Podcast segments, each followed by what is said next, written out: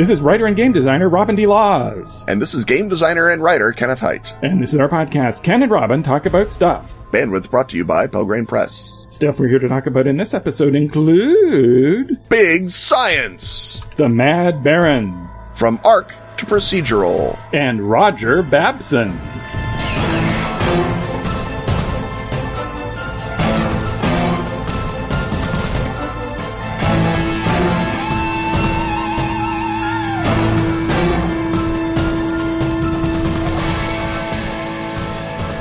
When we're not talking about stuff, odds are good that we're making games. Game Playwright Press and Atlas Games think making games is awesome too. That's why they're kickstarting The White Box, a game design workshop in a box. The White Box is a book. Huh?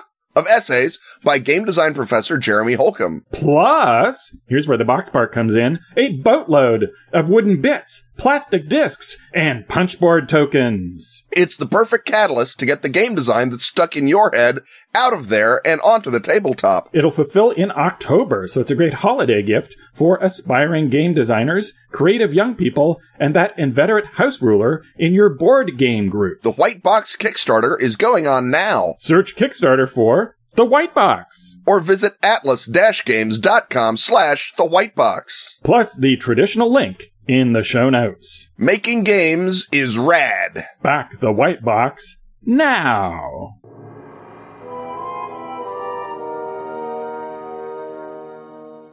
The clank of dice, the whir of miniatures, the electric blue arcing of electric flavored Doritos, and the tiny shiny gaze of Gary Numan welcome us to the gaming hut. And it's not just any gaming hut. It's not even just a hyper scientific gaming hut. It's the first hut in an all request episode. All Patreon backers all the time because Patreon backer Stuart Robertson has asked us. How do you make a big setting changing science project interesting beyond antagonists attempting to stop the PCs or needing to collect some MacGuffin to power the project? Is there some way to make the process itself interesting?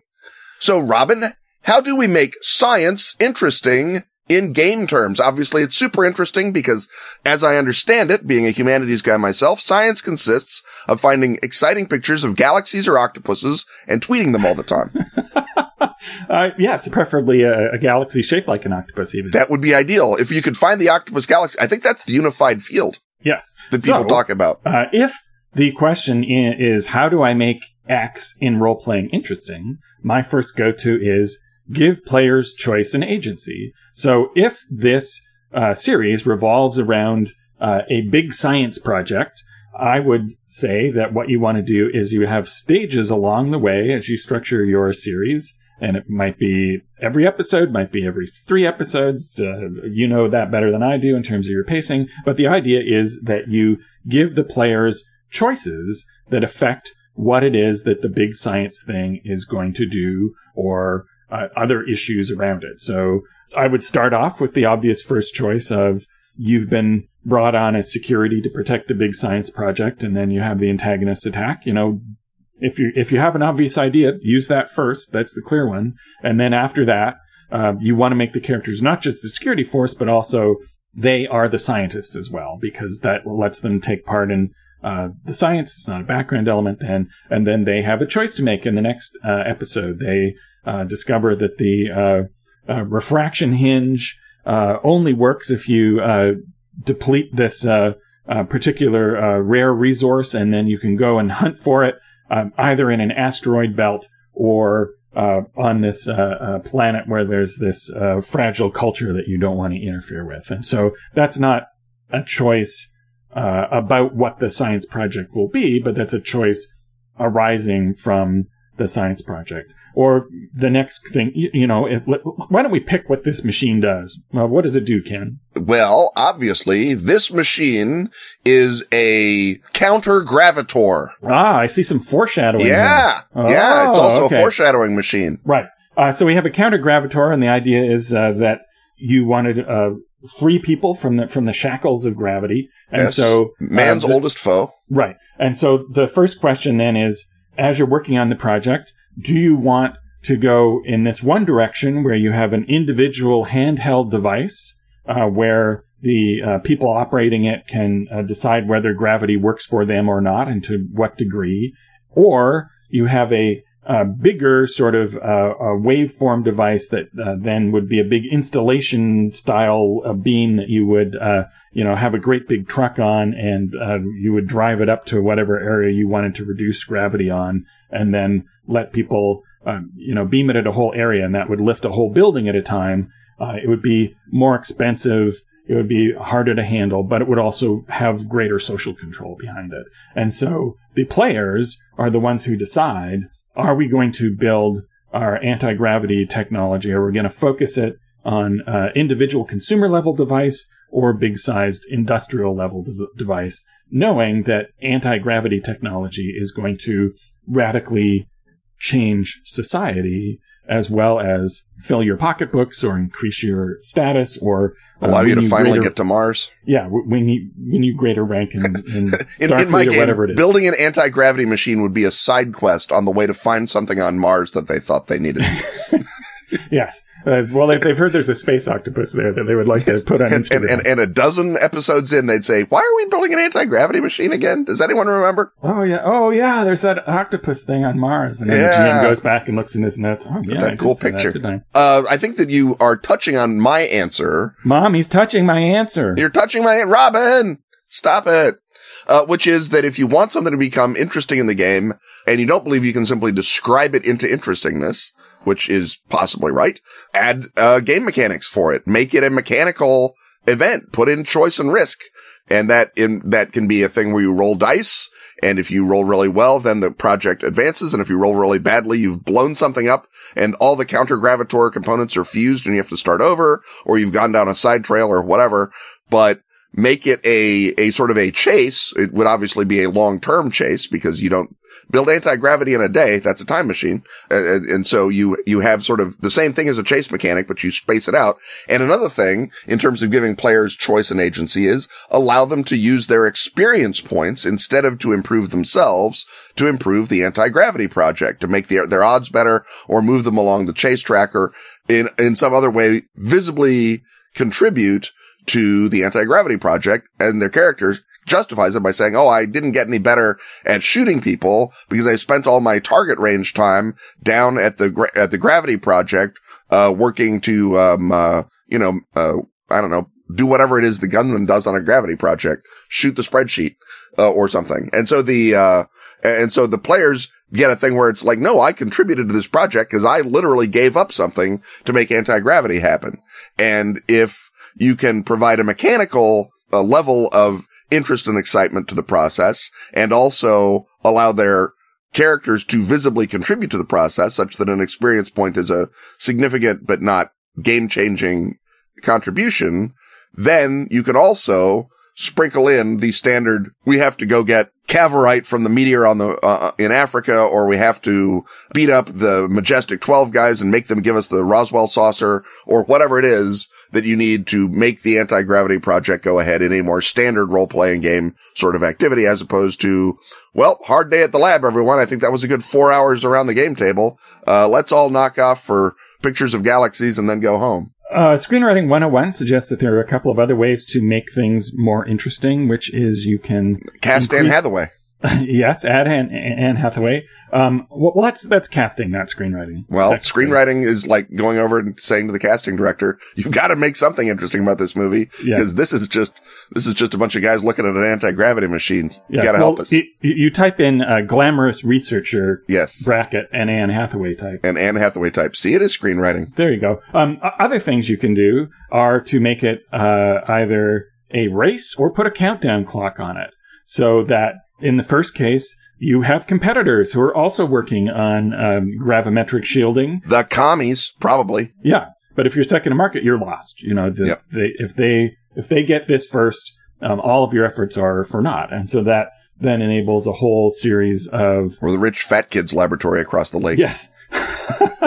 and so uh, that enables your uh, sort of uh, industrial espionage mission, where you are either it's more interesting to go and sneak over and look at their machine than it is to defend against their coming and sneaking at yours. But, But both are vital tasks. yes, um, it becomes more interesting. Actually, you catch them. Now, what do you do with them? Yeah. right. That becomes a moral dilemma. And you know, is there do you do a prisoner exchange to uh, give their guys back to them in, in exchange for uh, you know several pages worth of schematics, or uh, do you suspect that possibly the schematics they give you will be uh, torqued? That uh, this is something in the news now with the the North Korean missile building crisis. That there's some thought that they keep failing because somebody keeps selling them borked parts into their supply chain. So you could have a whole you know, you tested your thing and it failed and everything blew up in the launch pad and now you've done an inventory of all of your parts and you realize that this particular set of parts was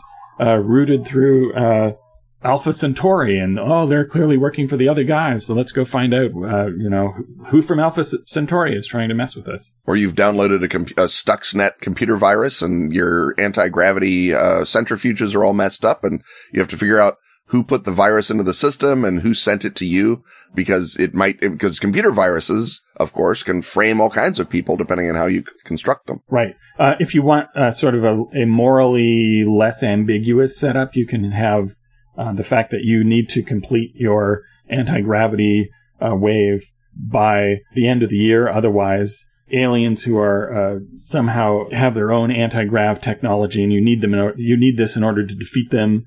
Uh, that if you you know you know their first ships are going to be arriving because of course you can see in the telescopes their warp drive doesn't allow them to suddenly appear and sneak up. You know you've got a year in advance to get anti grav technology, or that the uh, Or The the, moon is going to crash into the earth. yes exactly. It's a big old disaster movie type episode.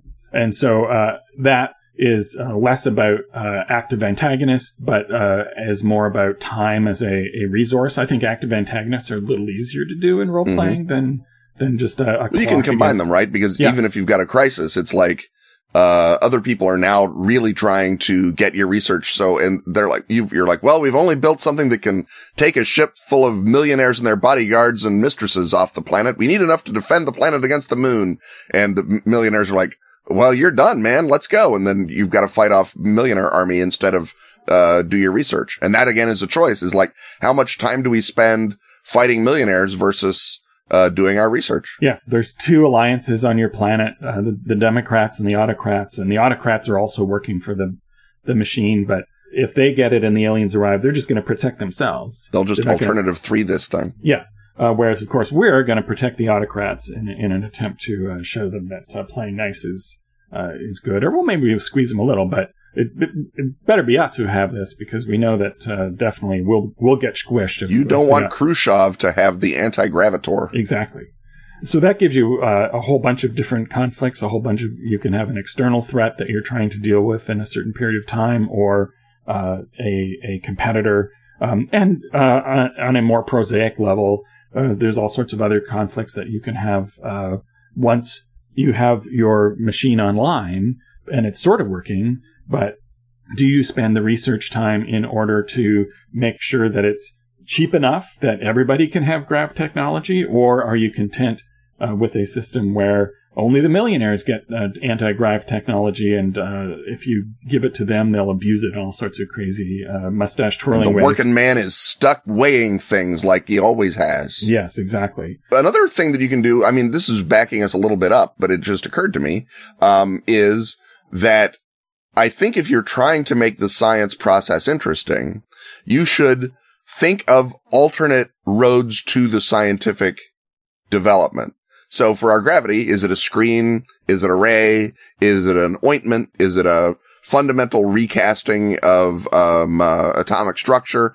What is the specific road by which, or the, uh, not just the mechanism, but the even the theory, if you can come up with enough bizarre anti gravity theories that, and then make the players pick which one they're going down, and then you can have decided ahead of time or roll randomly or however you want to do it that, oh, they've gone down a, a false trail. And so maybe the secret is a screen, not a ray. And, as they're, you know, plugging away at the screen, they get details like, uh, North Korea is developing a ray.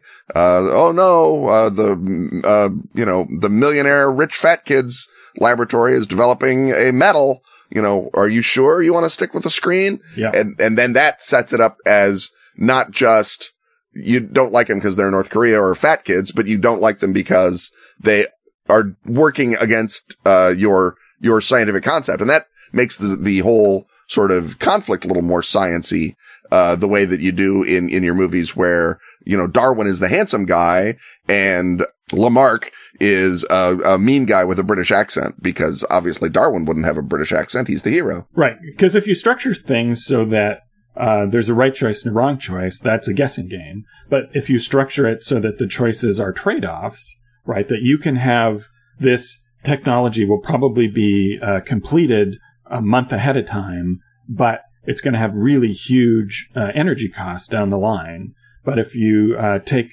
a risk and, uh, and embark on this other path that may take you longer and has a higher risk of failure, but if you succeed, it will cost very little energy to operate the thing. Over time, that will be a much greater boon to humanity than something that requires, uh, you know, a third of the world's energy output in order to uh, operate your big anti-gravity thing. And so uh, you have to you have a series of trade-offs between, or you know, we can do this uh, item again, and it can be very eco-friendly, or it can uh, strip uh, key trace minerals out of the environment that after a while we're going to have to go find another planet to find more of these uh, materials. And so you have to then choose. Of course, but then we'll have anti-gravity. So woohoo! Right. So it's like, but what problem do you want to have? And then Yeah. that becomes more meaningful than just door number one, door number two. Yeah. Well, I mean, the part of the goal, I think, with a science type game is to make, you know, because the, the process of science really is picking door number one or picking door number two. It's not usually a,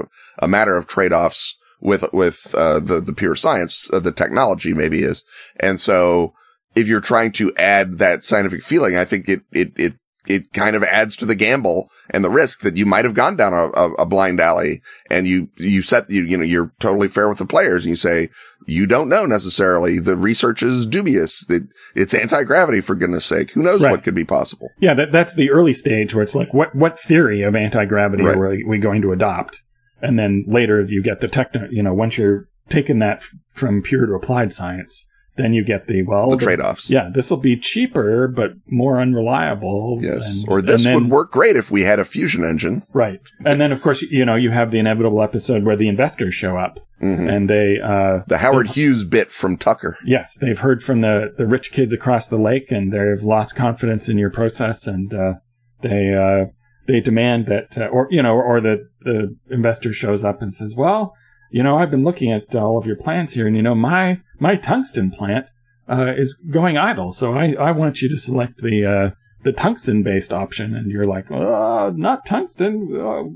And, uh, you know, you, you then have to find a way, uh, to get through the, the politics of, uh, of that science or the, well, in that case, the finance of science. But, you know, politics of science is another thing, right? The administration changes partway through and they've decided that they don't, uh, rely on your, your crazy quantum theories. They've, they've been convinced, uh, by this crank guy who you dismissed uh, early on that the, uh, the subquantum theory is the one to go with. And then you have to, you know, uh, somehow find your way back into the graces of your uh, government sponsors. Uh, possibly by building it as a weapon, just like you promised yourself you never would. Speaking of exactly. dilemmas. That's, that's your classic uh, technological uh, quandary, isn't it? All right. I, I think that we have gotten about as far into the question of anti-gravity as you possibly can in one hut. I don't think we're going to talk about anti gravity again at all. No, I think we're done. I think uh, this hut is full to the bursting because all of the parts are just floating and bouncing against the walls now.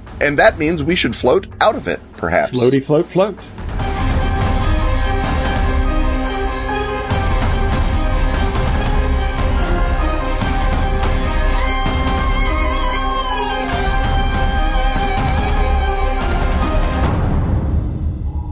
Kids, want to plunge headlong into Lovecraftian mystery but lack a gaming group? Want to introduce a friend or loved one to the role playing hobby? Gumshoe One to One has come to your rescue. Find this new system by some guy named Robin D. Laws. In the first Gumshoe One to One book, Cthulhu Confidential, Combine the darkness of 30s hard boiled detective fiction, with the cosmic horror of Lovecraft's Cthulhu mythos. complete with three dauntless investigators, each ready to play in seconds. Scholarly veteran Langston Wright by Chris Spivey, Crusading journalist Vivian Sinclair by Ruth Tillman. and Robin's hard-boiled private eye Dex Raymond. Presenting three terrifying settings. Wartime Washington, D.C., a sleeping Goliath soon to awake. 1935 New York City, that roaring town, and Egypt inside out. 1937 Los Angeles, its streets dark with something more than night. Includes three full length thrilling scenarios. Capitol Color, a mystery of meteoric impact. Fatal frequencies illumined by a light that cannot be seen. The Fathomless Sleep, a spiral into memory unspeakable. Also with Tips and tricks for managing the doubled intensity of one to one play. full support for creating your own one-to-one adventures. Guidance for online play. Being alone and terrified has never been so much fun.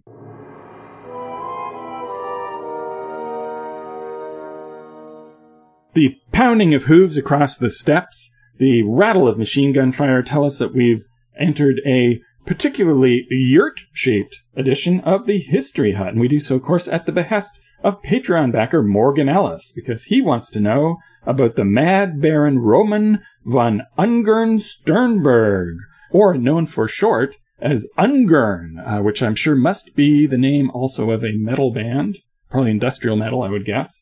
But before there was the imaginary band, there was the Mad Baron, and uh, he fought in the anti-Bolshevik side in the Russian Revolution. He was uh, uh, so pro-monarchist that he thought uh, what we really needed to come back in the early 20th century was the Mongol Empire. So Ken, he had a a brief yet exciting career. Uh, there was one big year in his life where a whole bunch of things happened, and then nothing more ever happened to him again. So, where do you want to start the story? Yeah, for for the, for the reason that nothing more happens to most people. In fact, not because he had a quiet retirement and raised bees. Well, I, I, was hastened by a firing squad, Yes. but perhaps we're getting ahead of ourselves. Perhaps we're getting when you open on the firing squad. That's bad screenwriting. Well, it's good screenwriting if you're going to sympathize with him and you're going to be too sad at the end. Uh, it's it's the Gandhi thing, right? Yeah, have, him right. shot at the beginning and then go flashback. That's right. And then so, flashback. okay, yeah.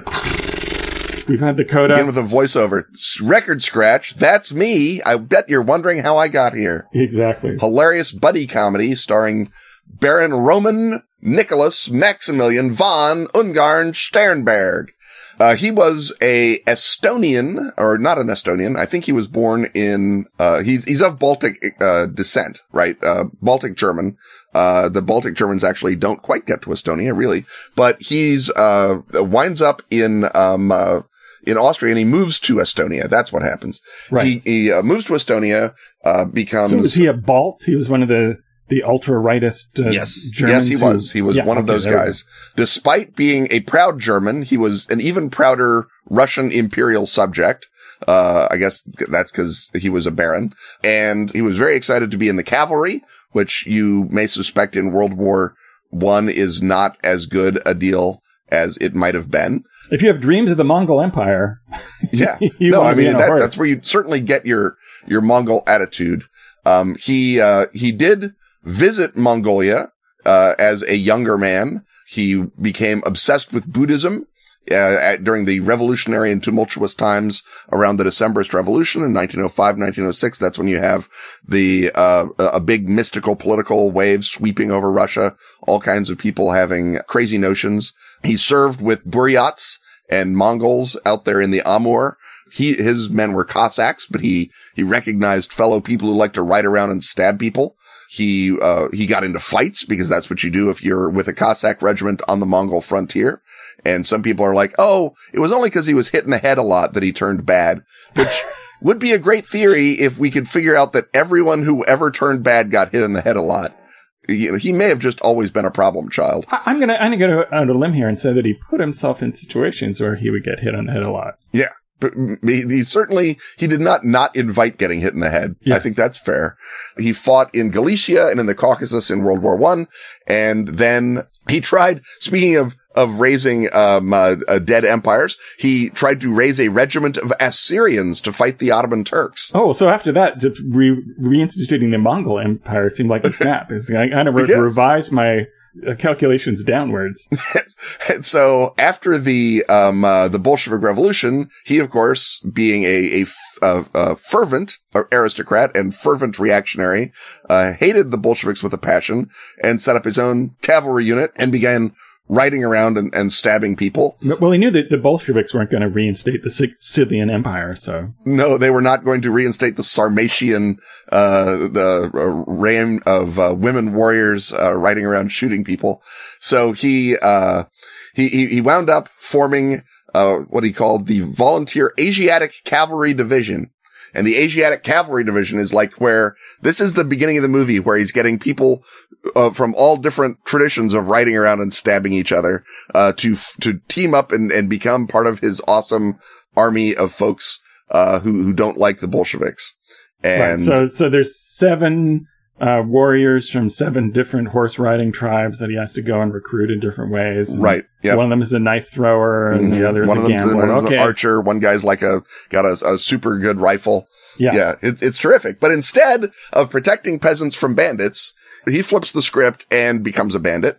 Um, and also, uh, governs absolutely in his little zone of the front, uh, slaughtering would-be reds and possible reds and probably some reds at the time. And I'm betting a bunch of innocent people too. Uh, maybe, you know, they weren't innocent. Uh, you know, if, if you, if you're at the point of a lance and you still look like a commie, maybe you're not that innocent, but you might be. Who can say?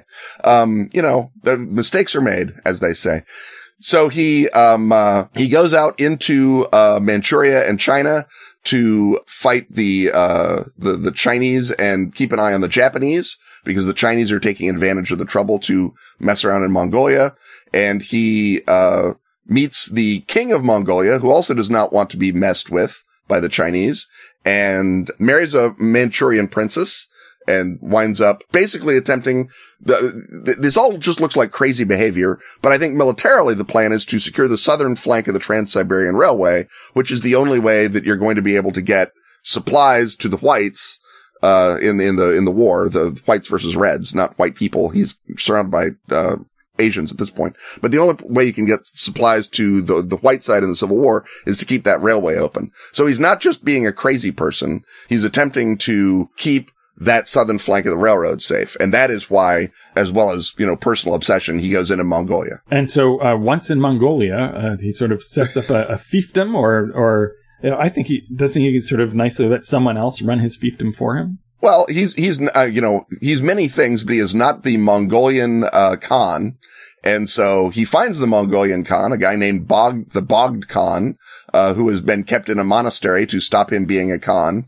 Um, I don't know if he was kept in chains and he's like floating like a Superman villain, or if he's just like there, you know, counting pebbles and is grabbed, uh, you know, from his innocent hobby of, of not being Khan and, and So propped this up plan was known as Stop a. Khan, Stop a Khan. No, this was the opposite of stop a Khan, stop a Khan. Well, the people who had him in the monastery, Yeah, that, that was their plan. And they Yeah. probably said it over and over while they spun their prayer wheels. exactly, in a, in a rhythmic fashion. Yes. So he elevates the Khan to Khandam, uh, drives the Chinese uh, out of Mongolia, and the Khan then makes him the Darkhan Koshoi Chin Wang, which is like a Khan, but is um, uh, but is not quite as good.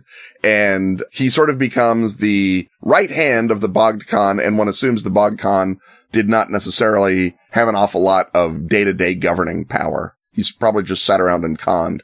Um, but he also made sure to massacre people who looked at anyone sideways because that was part of his, you know, that was part of his governance tradition. It's bullet point number one on the Khan uh, job description. And so far, you would say, Ken, you're, you're awfully into this guy. If all he does is ride around and kill people, surely you have, have a plethora of people like that. But Polish theosophist and adventurer, uh, Ferdinand Ossendowski showed up at, uh, Ungern von Sternberg's court in Mongolia following rumors that the wrathful Buddha had been awakened and was out there slapping everybody around.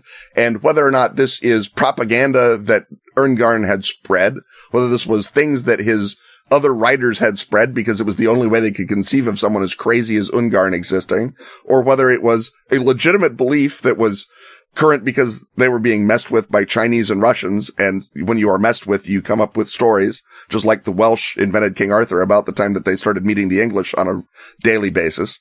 So they, they began saying, ah, the wrathful Buddha is coming back. The, the, the, the, the Buddha of war is arriving. And Ossendowski immediately says, "Oh, this ties in with the prophecies of Agartha and the king of and the king of war and the king of the world who will emerge from the Hollow Earth in the east and rule the world." And for a while, Ossendowski thought maybe Ungern Sternberg is in touch with the with the Theosophist secret masters in the If- Hollow Earth. If you want extra mythology slapped on something, call a theosophist. Call a Theosophist. And indeed, um, possibly because his first question to Ungern Sternberg is, is, is not, are you quite all right? But is, are you the wrathful Buddha who is sent to us from the Theosophist masters? He became fast friends with Ungern and We would got- all be tempted to say yes to that. he got full access. And that's why he's sort of famous in uh, the kind of crazy person territory that is that is that is my remit. But as all things must, um, uh, crazy person Mongolia must fall to communism.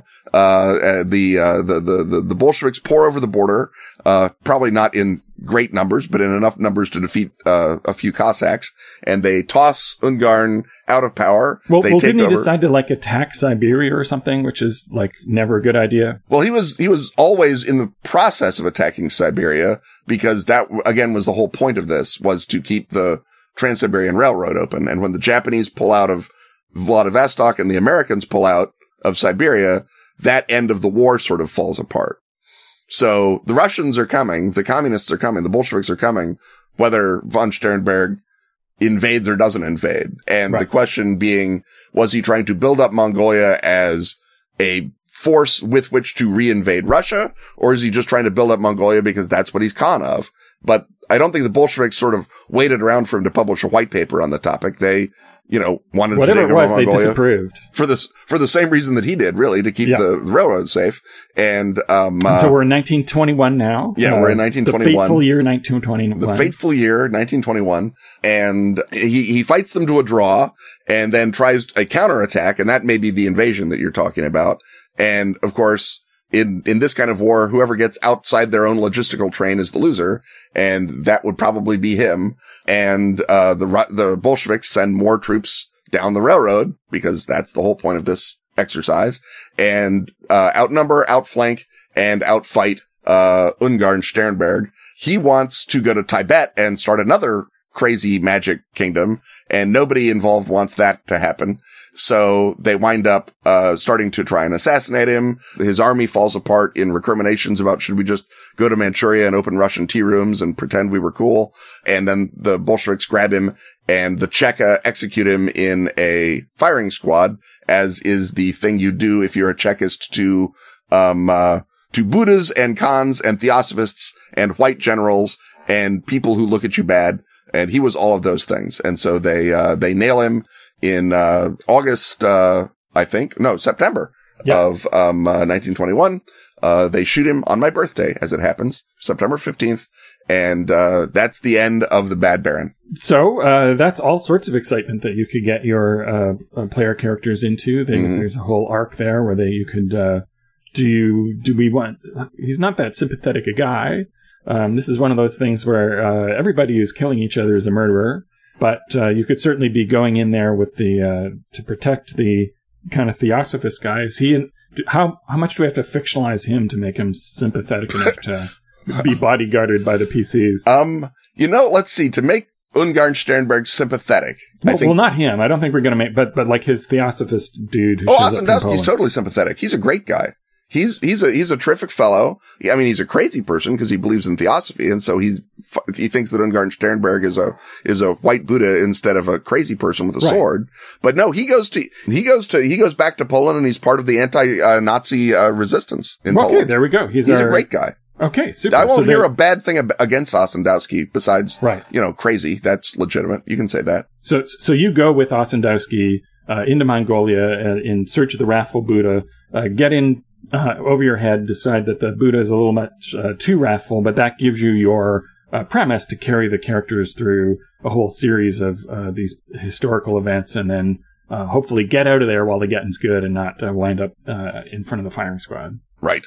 Um, I should recommend, by the way, at this point, a friend of the show, or at least friend of me, James Palmer, has written a book called The Bloody White Baron about uh, Ungern Sternberg, which is uh, a rollicking read, and I'm sure I have made one or two tiny little errors in my discussion of the Baron, and uh, James is no doubt cringing if he's listening. So, hello, James. Ha ha. Get your own podcast. Well, I think he has his own podcast about Chinese history, so find that too. Right. So uh, when we are uh, using our podcast to taunt individual friends, I'm taunting a leading scholar who is also an individual friend. there you go. He's he's, he's a twofer, as, Yeah. as we call him the taunting A double game. taunt. Yes. The rare double taunt. Uh, nonetheless, it, I think it's time for us to move through commercial to a another segment and see who else we can taunt. Laying waste about us with our swords.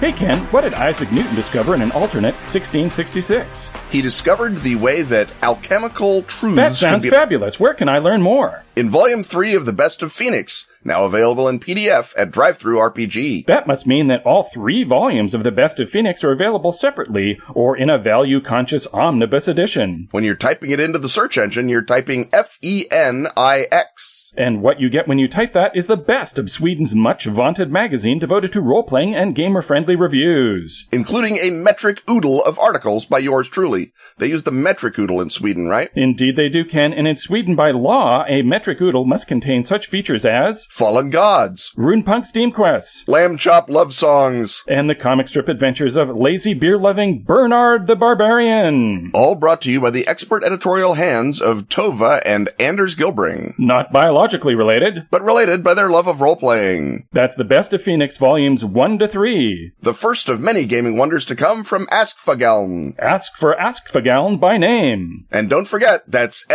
F-E-N-I-X. And remember, that's in English, not in Swedish. In English, not Swedish. This episode also brought to you by Patreon backers, exactly like Tennant Reed, Wesley Griffin, Alex Johnston, Darren Dumay, and Peter Nix.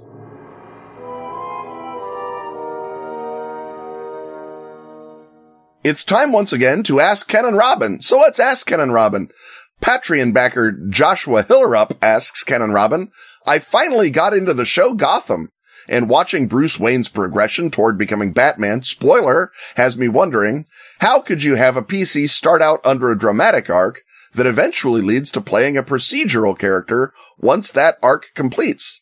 I, I, I think it's easier to do it with a PC than it is with a, uh, a, a sort of a TV or literary character, isn't it? Because with a PC, you just have some thing, some sort of, uh, uh, drama systemy way that you have these two poles that have to resolve before you can figure out, uh, why it is you dress up like a bat and beat up deformed people. And then once you work it out, good. You just do that forever. Yeah, I guess uh, I should start by uh, letting our lu- newer listeners know that we're talking about the terminology that I use in Hamlet's Hit Points and refine a bit in my upcoming book, uh, Beating the Story from uh, Gameplaywright, which is a book about writing narratives in general rather than uh, creating role playing narratives on the fly.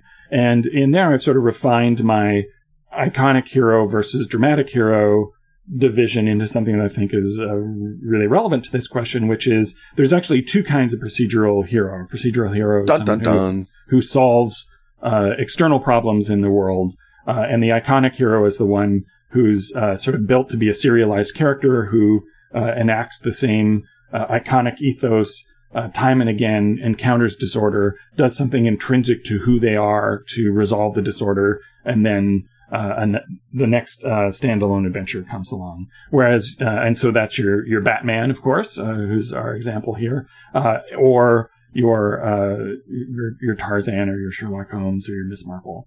The other pattern is that of the transformative hero, the one who undergoes an arc through the act of often again addressing the disorder in the world. And so here, our young Bruce Wayne, over the course of um, probably seven seasons, let's just guess, is going to go uh, from uh, zero to hero. He's going to uh, follow follow that time honored uh, uh, tradition that you also see with uh, with Frodo Baggins, or you know the ordinary Luke Skywalker, the ordinary person who goes changes the world and is also changed from one state to another.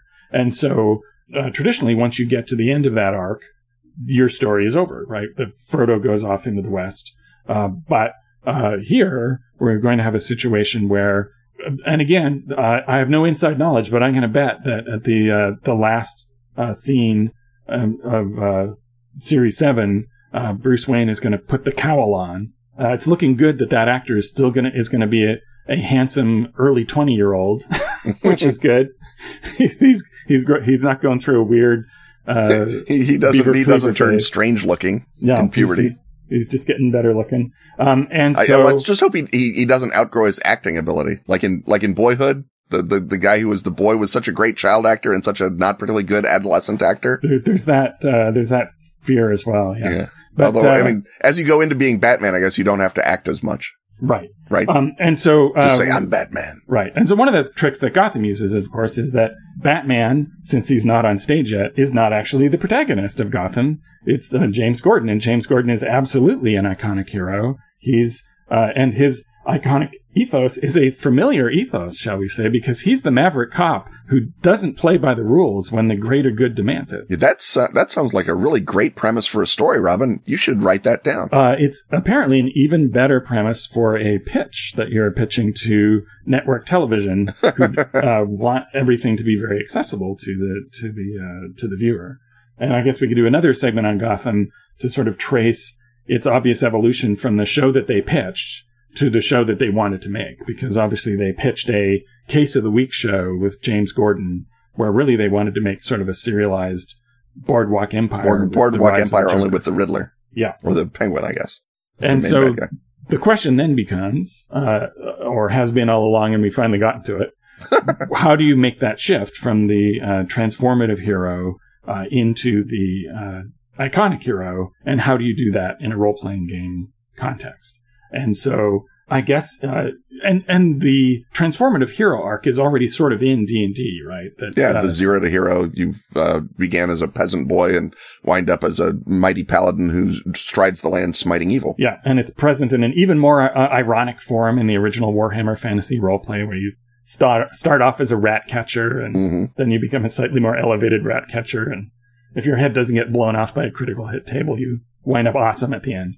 Um, and so anyway, the the thought is to come up with a storyline that will match that sweep of the growth of your character in a, a rule set that has a big growth curve, and then uh, there'll be some marker where you know if you defeat the dragons of of, uh, of Dragon Mountain, or if you uh, or the dragons within yourself, or the dra- well, that's that's the parallel thing, right? So uh, you know your arc then is not just from zero to hero, but from uh, you know vengeful to uh, stable, let's say. Now, do you think that you need something that is either like drama system or is it at the, at the very, and one does not want to say least, but at the very most traditional, uh, like the passions mechanic in Pendragon, such that you have a mechanical representation of the transformation within you as well as the, I mean, transformation of of the world outside you, the symbolic foil transformation that you can get with just beating up ever larger beholders.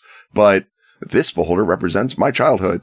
But, but the one within you, do you think you need a mechanical representation? And then what do you do with that mechanical representation once you have become an iconic hero? The transformation within can be much simpler than that. Uh, because if we think of Frodo and Luke and that they're they're not uh, healing an inner inner trauma or fixing themselves, really they're just going from innocence to experience, right? Right. Which is you know, a staple of literature, the, the coming of age. The Bildungsroman, if you will. Exactly. And, and that's what Gotham is, right? It's a coming of age in Gotham. And then at the end, he will be, he will be Batman. So you, you don't have to do it in that complicated, uh, way. I think you just need a, a MacGuffin for the ritual transformation where you stop growing into being Batman and then you are Batman. And then after that, you become the iconic hero and you don't need to grow anymore. You just have to continue to Be uh, exert your iconic ethos in the world. So I, I guess really the thing is it's about writing, establishing what your iconic ethos is going to be by the time you put on the cowl or throw the ring in Mount, Mount Doom. and that should be something that the GM and the player come up with together, right? Right.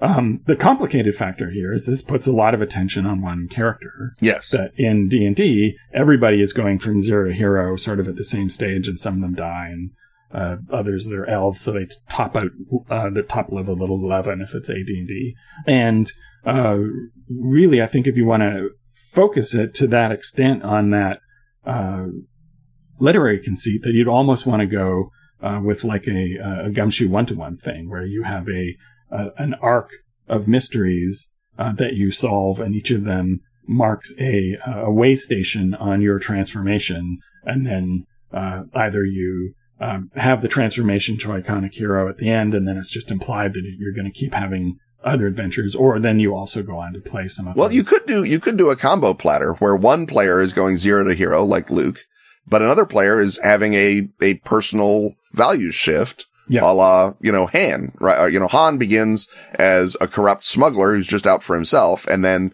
comes to believe in the empire, in the, not the empire, in the resistance, rebellion at the end. So he has a, per- a, a personality shift and you could say that if he didn't get, you know, killed by Vader, uh, Obi-Wan has the same thing where he begins as a, as a hermit who doesn't believe uh, in using the force, uh, in the outside world to someone who once more takes up the, the lightsaber and goes after the Sith because they have to be stopped, Right. even if it means, you know, once more engaging with the world and, and endangering his Jedi beliefs. And so you can have a bunch of characters with a bunch of different arcs. and he does do that exactly right. That he uh, it's he has to be killed by Vader in order to undergo uh, his arc. Right. And then I, I guess you get to play the Force Ghost throughout the rest of the adventure, which might or might not be fun. Right, or you have to move to Edmonton. Yeah. that's the worst thing. You're Well, killed by well, Darth Vader. you You have to move to Edmonton Alberta. first, and that's what you do in the game to to justify your leaving the campaign. So, so uh, yeah, you could certainly, or you could make it a question, right, as to uh, everybody starts off as a zero, but which one of you is going to become a transformative hero with a uh, an iconic ethos that you, uh, you know, one of you will be a great legend, And the and the rest will just be, you know, the Knights of the Round Table. will be the other knights of the round table and who's it going to be and so that can introduce a bit of uh, uh, tension and competition within the group as to you know who can render themselves the most mythic after starting out as a bunch of uh, humble peasants and lackwits Right. Or even just as sort of, you know, cool guys, but not epic heroes. So you could sort of recast Jason and the Argonauts uh, as the, who's going to be the true hero. You, and that, that's sort of, you know, to an extent, a little bit of what the Trojan, uh, the Trojan War in the Iliad is about is, you know, they, they all know that Achilles is the superhero, but everyone thinks, all right, Achilles is going to be the superhero, but I'm going to be the other guy that they talk about because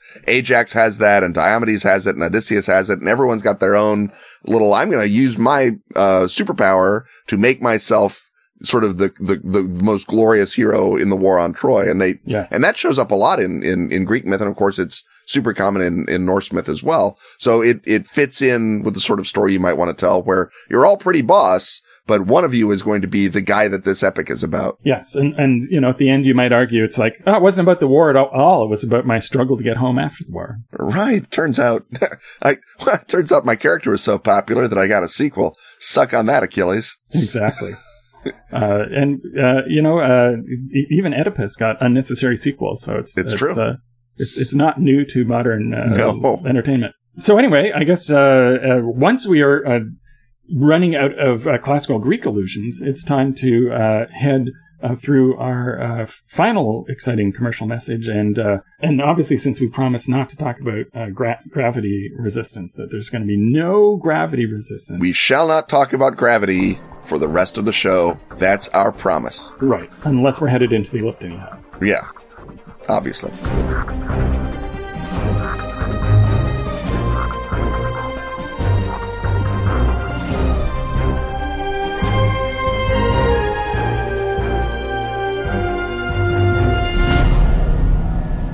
The skies are dim always since the Maker died. Time to weave a tale, my friends. A tale of good hearted puppets in a bad hearted world. In John Scott Tynes' Puppetland, you rise up against the savagery of Punch, the Maker Killer. You battle his army of nutcrackers and his terrible boys sewn from the flesh of the maker of all puppets. Seek the gorgeous new hardback edition at your nearest retailer of beautiful yet sinister role-playing games. Featuring full color paintings from Samuel Araya. And tons of ready-to-play tales from Kenneth Hite. Aaron Dembo. And Gareth Ryder Hanrahan. Are you ready to play? Because Punch and his boys are ready to play. Ready for you.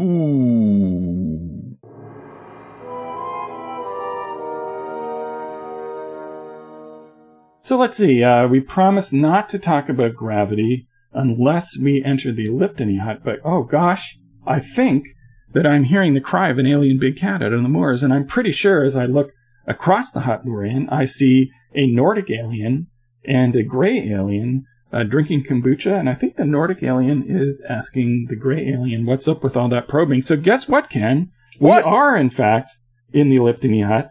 And therefore, at the command of Patreon backer Kevin J. Maroney, uh, we're going to talk about Roger Babson. And uh, he's entirely sensible. He was a uh, financial analyst. He was born in 1875. Uh, he made it all the way to 1967. He uh, died at 91, so that's that's a pretty good run there. He founded a financial analysis company called Babson Statistical Organization.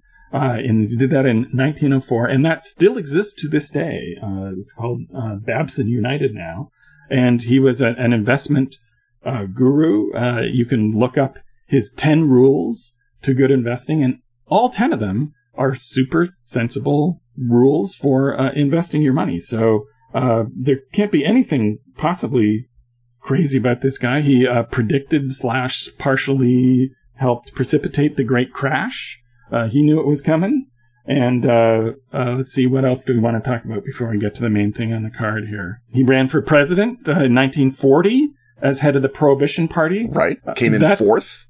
That's beginning to edge a bit into lost cause category to be in favor of prohibition in 1940. He uh, is uh, from Gloucester, Massachusetts. Massachusetts aristocracy practically, and a devotee of the work of Sir Isaac Newton. And now we begin to get into the world of fun because when his, he wanted to go to business school and be a businessman and write business advice and be all the things that he became. But his dad said, business, that's ridiculous. That's impractical. No Babson of mine is ever going to study business. You're going to go to MIT and study engineering. And so he goes to MIT and he enrolls in literally the first course in the catalog which is about statistics.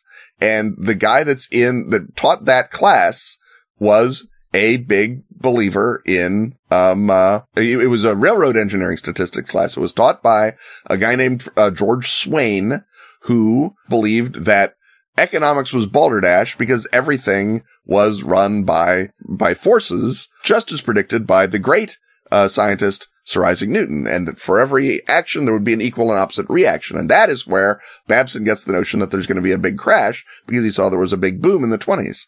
And we're all, you know, praising his sober-sided statistical mindedness. It's because he's a crank Newtonian from the jump. And he's that because he was sent to MIT and got a business education at an engineering school.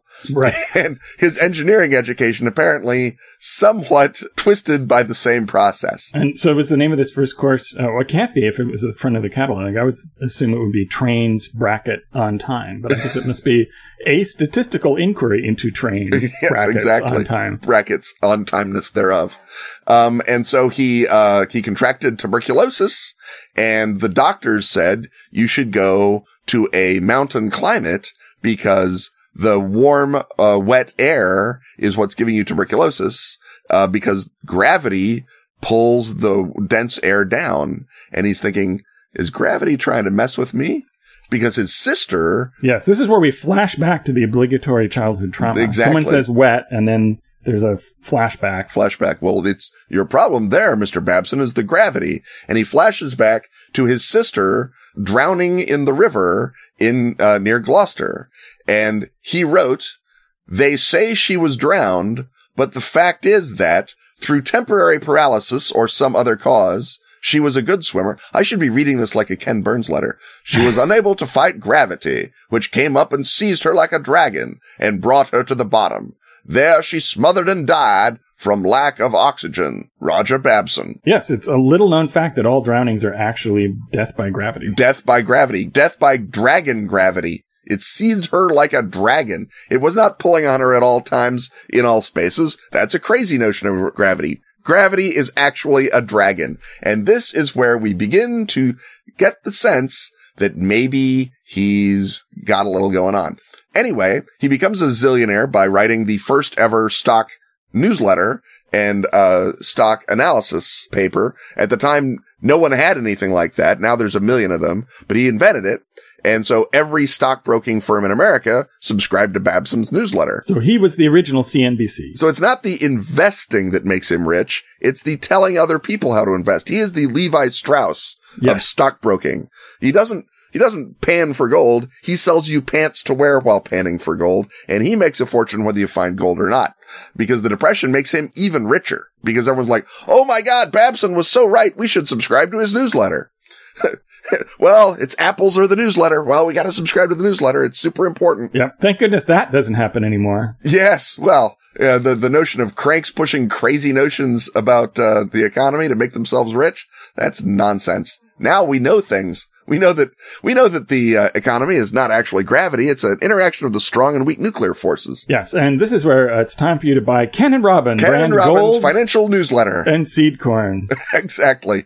Um, so anyway, in 1947, he's 72. The newsletter business is, is beginning to pall and his 17 year old grandson, Michael, drowns saving a friend who'd fallen out of a boat.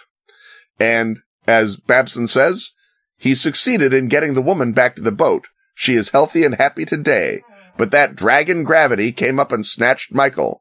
He was so exhausted, he couldn't fight this force, which pulled him to the bottom. Roger Babson, Gravity, Our Enemy Number One, which he wrote in 1948 as the sort of manifesto, if you will, of what became the Gravity Research Foundation uh, in 1949.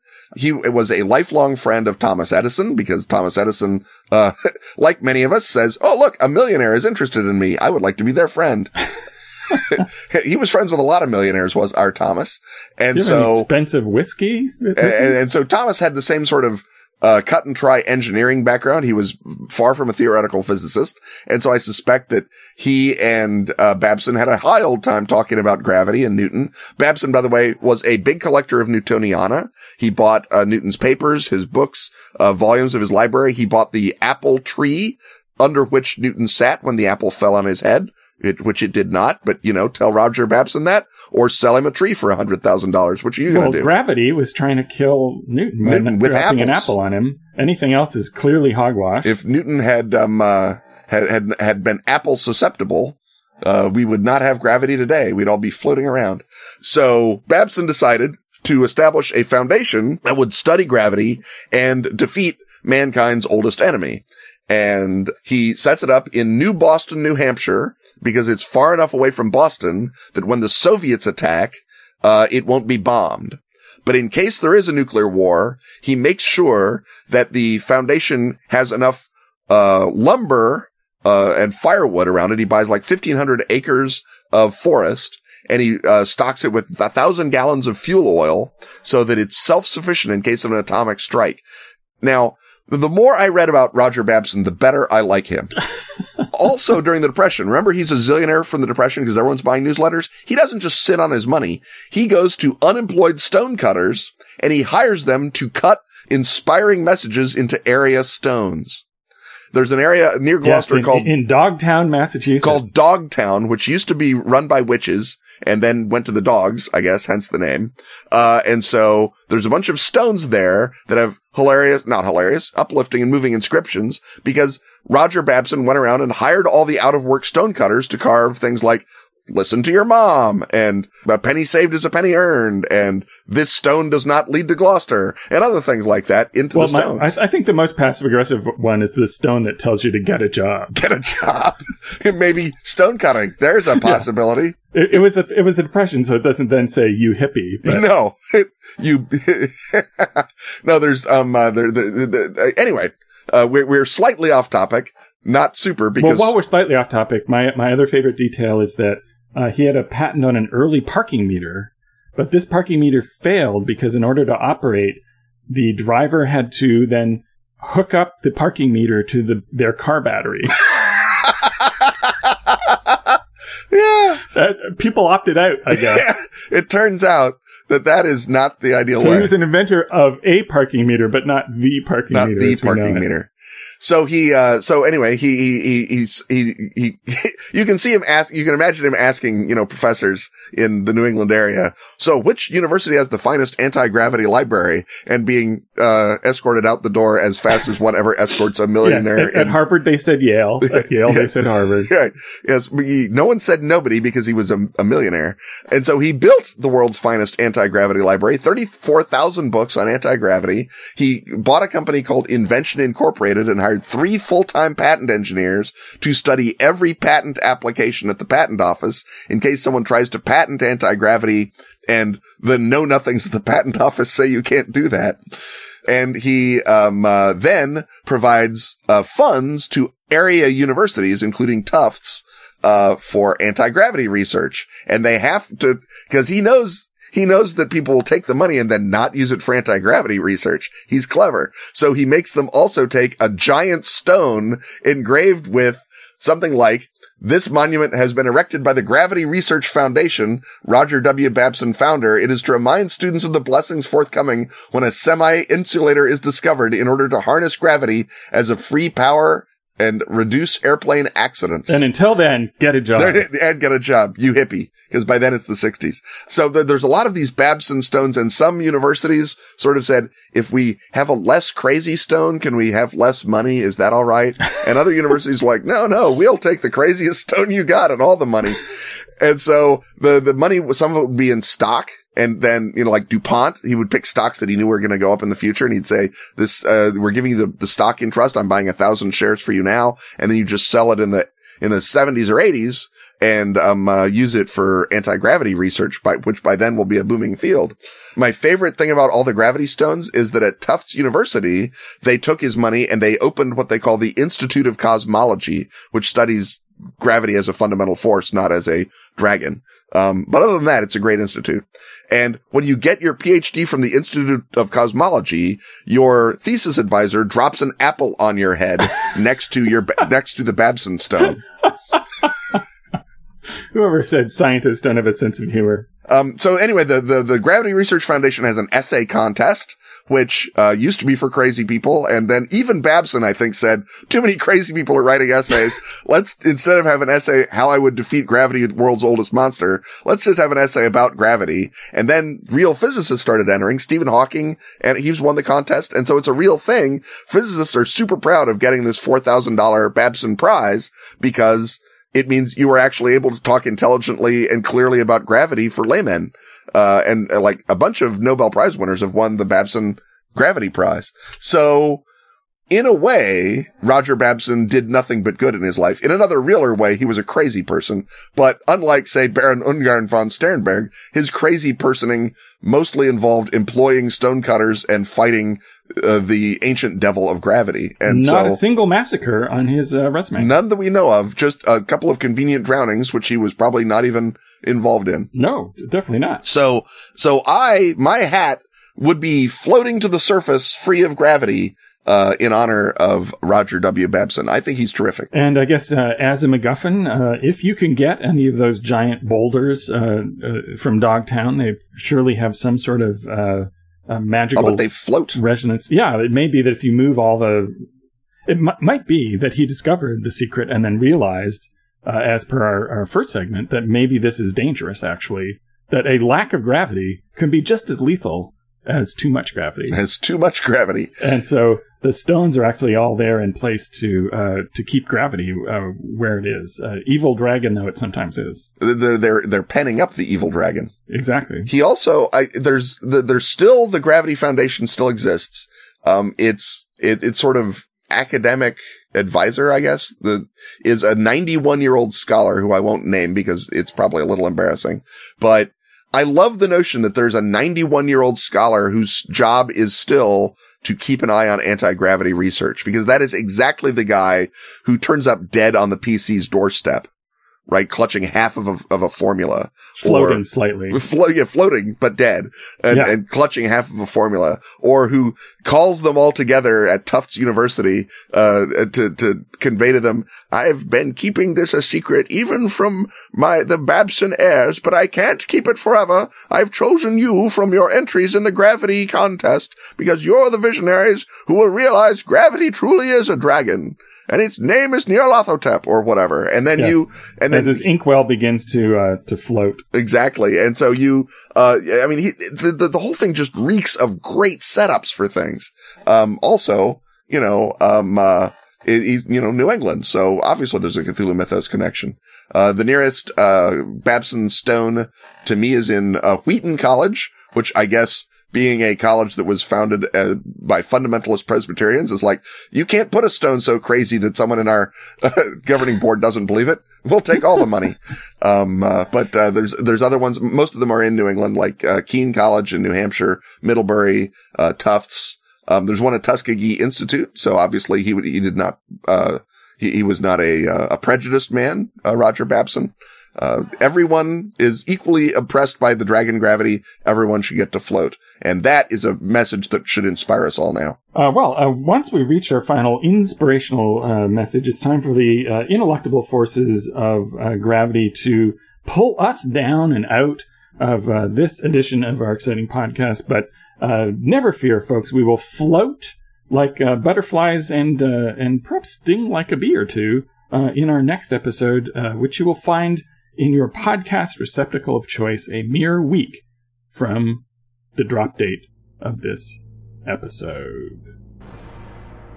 Stuff having once again been talked about, it's time to thank our sponsors Atlas Games, Pelgrane Press, Askfageln, Arc Dream, Dork Tower, and Pro Fantasy Software. Music, as always, is by James Semple. Audio editing by Rob Borges. Get your priority question asking access by supporting our Patreon at patreon.com backslash Ken and Robin. Slide down the pole to the Batcave alongside such patrons as Sean Kraus, Andrew Collins, Horatio Rutkowski, the Redacted Files Podcast, and Matt Balera. Snag Ken and Robin apparel and other erudite merchandise at teepublic.com slash user slash Ken Robin. On Twitter, he's at Kenneth Hite. And he's at Robin D. Laws. See you next time when once again we will talk about stuff.